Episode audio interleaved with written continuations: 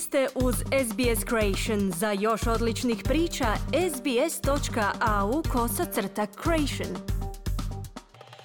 Za SBS na hrvatskom Ana Solomon u današnjem prilogu propitujemo značenje dvodržavnog rješenja u palestinsko-izraelskim odnosima i odgovaramo na pitanje zašto se ono ne primjenjuje. Nema kraja sukobu u Gazi dok se svjetski čelnici javno razilaze po pitanju budućnosti upravljanja okupiranim palestinskim teritorijima. Izraelski premijer Benjamin Netanjahu se zbog svojeg odbijanja prihvaćanja mogućnosti provedbe često spominjanog dvodržavnog rješenja suočio s kritikama međunarodne zajednice, uključujući i od strane svojih najbližih suradnika Sjedinjenih država.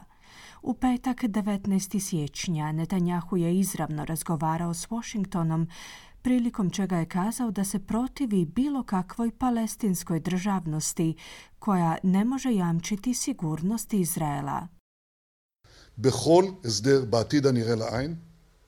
עם הסדר, בלי הסדר, מדינת ישראל חייבת לשלוט ביטחונית על כל השטח מערבית לירדן. U bilo kakvom budućem sporazumu Izrael treba uspostaviti sigurnosnu kontrolu nad svim teritorijem zapadno od Jordana.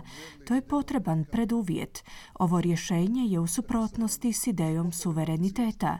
Kazao sam to svojim američkim prijateljima, zaustavivši bilo kakav pokušaj nametanja njihove stvarnosti, koja bi mogla naštetiti izraelskoj sigurnosti. Premijer treba biti u mogućnosti odbiti svoje prijatelje, odnosno kazati ne u slučaju kada je to potrebno, kao i prihvatiti njihove ideje kada je to moguće, poručio je Netanjahu. Ideja dvodržavnog rješenja se dovodi u vezu s povješću sukoba na Bliskom istoku. Datira iz 1947. godine, kada su britanski vladari tadašnje Palestine nakon Prvog svjetskog rata nastojali predati kontrolu nad tim područjem novoosnovanim Ujedinjenim narodima. Jan Permeter, istraživač i stručnjak za pitanja Bliskog istoka iz Kambere iz Centra za arapske i islamske studije pri Australskom nacionalnom sveučilištu u Kamberi, pojašnjava sljedeće. And in 1947 the United Nations General Assembly passed a resolution which uh, created two states in, in the Middle East. Opća skupština Ujedinjenih naroda je 1947. godine donijela rezoluciju kojom su stvorene dvije države na Bliskom istoku. Jedna je bila židovska, a druga arapska. Židovski su predstavnici prihvatili državu koja im je ponuđena, no arapski predstavnici, odnosno palestinci, to nisu učinili, ističući podjelu nepravednom, kazuje Permeter. Ohrabreni svojim regionalnim saveznicima s Bliskog istoka, palestinci su odbacili planove temeljem kojih bi zadržali zemlju na području pojasa Gaze, zapadne obale Jeruzalema te na sjeveru zemlje, prepustivši kontrolu nad velikim dijelovima zemlje koji su dotada bili dijelom palestinske države. To je pak potaknulo Izrael na pokretanje rata za neovisnost 1948. u kojemu je uspostavljena izraelska država, te u kojemu se dogodio masovni egzodus palestinskih izbjeglica u Gazu, zapadnu obalu i širu regiju. 1967. Izrael nakratko preuzima potpunu kontrolu nad Gazom i zapadnom obalom, te protivno članku 39. četvrte Ženevske konvencije započinje s poticanjem naseljavanja Izraelaca u tim regijama. Izraelska naselja u Gazi su otada odstranjena, no zadržana su na području zapadne obale. Permeter je kazao da se takva praksa ispriječila na putu postizanja rezolucije zajedno s nepopularnošću dvodržavnog rješenja u Izraelu, koji se u međuvremenu pretvorio u državu koju priznaje većina zemalja. The West Bank and Gaza would be the two areas where uh, a Palestinian state would be formed, but to do that you would have, have to remove the settlers. Zapadna obala i Gaza su trebala biti dva područja na kojima bi se uspostavila palestinska država, no kako bi se takvo što omogućilo, potrebno je odstraniti izraelska naselja iz zapadne obale a to bi za bilo koju izraelsku vladu bilo nemoguće ostvariti, izjavio je Permeter, dodavši da je to najvjerojatniji razlog zašto je izraelski premijer Netanjahu, inače jedan od najglasnijih i dugogodišnjih protivnika dvodržavnog rješenja, suočivši se s naglim padom odobravanja takve odluke, svojim čvrstim stavom osnažio svoj položaj. Američki predsjednik Joe Biden je na konferenciji za medije nakon svojeg prvog telefonskog razgovora s Netanjahuom u mjesec dana od kako se ovo dvoje čelnika sukobilo po tom pitanju stao u obranu svoje kontinuirane potpore uspostavi palestinske države.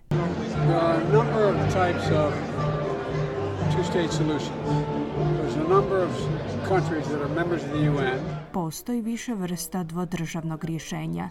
Postoji niz zemalja koje su članice UN-a koje još uvijek nemaju svoju vojsku. Smatram da postoje načini za oživotvorenje te ideje, kazao je Biden, na što ga je novinar podsjetio da se Netanjahu protivi dvodržavnom rješenju, da bi se Biden na taj komentar osvrnuo izjavom da takvo što on nije kazao. No istina je da je Netanjahu ugušio potencijal ostvarenja te ideje, ističući da će se čvrsto držati svog stava sve dok obnaša ulogu premijera. I emphasized to President Biden our determination to complete all war objectives and to ensure that Gaza will no longer pose a threat to Israel. Jasno sam dao do znanja predsjedniku Bidenu da smo odlučni u ispunjenju ratnih ciljeva kako bi osigurali da Gaza više ne predstavlja prijetnju Izraelu. Nakon što postignemo potpunu pobjedu, odnosno nakon što iskorijenimo Hamas, jamčim vam da na području Gaze više neće biti osobe koja financira i podržava terorizam. Gaza mora biti demilitarizirana i pod potpunom sigurnosnom kontrolom Izraela. Neću pristati na kompromis oko potpune izraelske sigurnosne kontrole nad svim teritorijem zapadno od Jordana, zaključio je Netanjahu. Unatoč tome ne jenjavaju međunarodni pozivi za uspostavom dvodržavnog rješenja. Australska ministrica vanjskih poslova Penny Wong je tijekom svojeg nedavnog posjeta Bliskom istoku ponovila stave vlade na čelu s premijerom Antonijem Albanizijom o podršci ovakvom rješenju, te citiramo legitimnim težnjama palestinaca. UN-ov glavni tajnik Antonio Guterres je osudio posljednje Netanjahuove komentare o palestinskoj državnosti.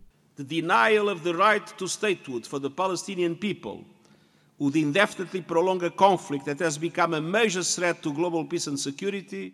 Uskraćivanje prava na državnost palestinskom narodu će samo produžiti sukob koji je postao glavna prijetnja globalnom miru i sigurnosti, te će jednako tako pogoršati polarizaciju i ohrabriti ekstremiste diljem svijeta, naglašava Guterres. No Permeter kaže da ideja o uspostavi zasebne palestinske države, uključujući demilitariziranu državu kao što je zahtijevao neuspješan sporazum iz Osla iz 1993. se sada čini gotovo nemogućom. Those, including people from our government, who uh, call for a two-state solution are essentially kicking the can down the road because the Svi oni, uključujući ljude iz naše vlade koji pozivaju na dvodržavno rješenje, se uzalud trude. Takvo rješenje u situaciju u kojoj sada imamo pola milijuna doseljenika na zapadnoj obali je doista izvan dosega, na posljedku je kazao Permeter. Želite čuti još ovakvih tema?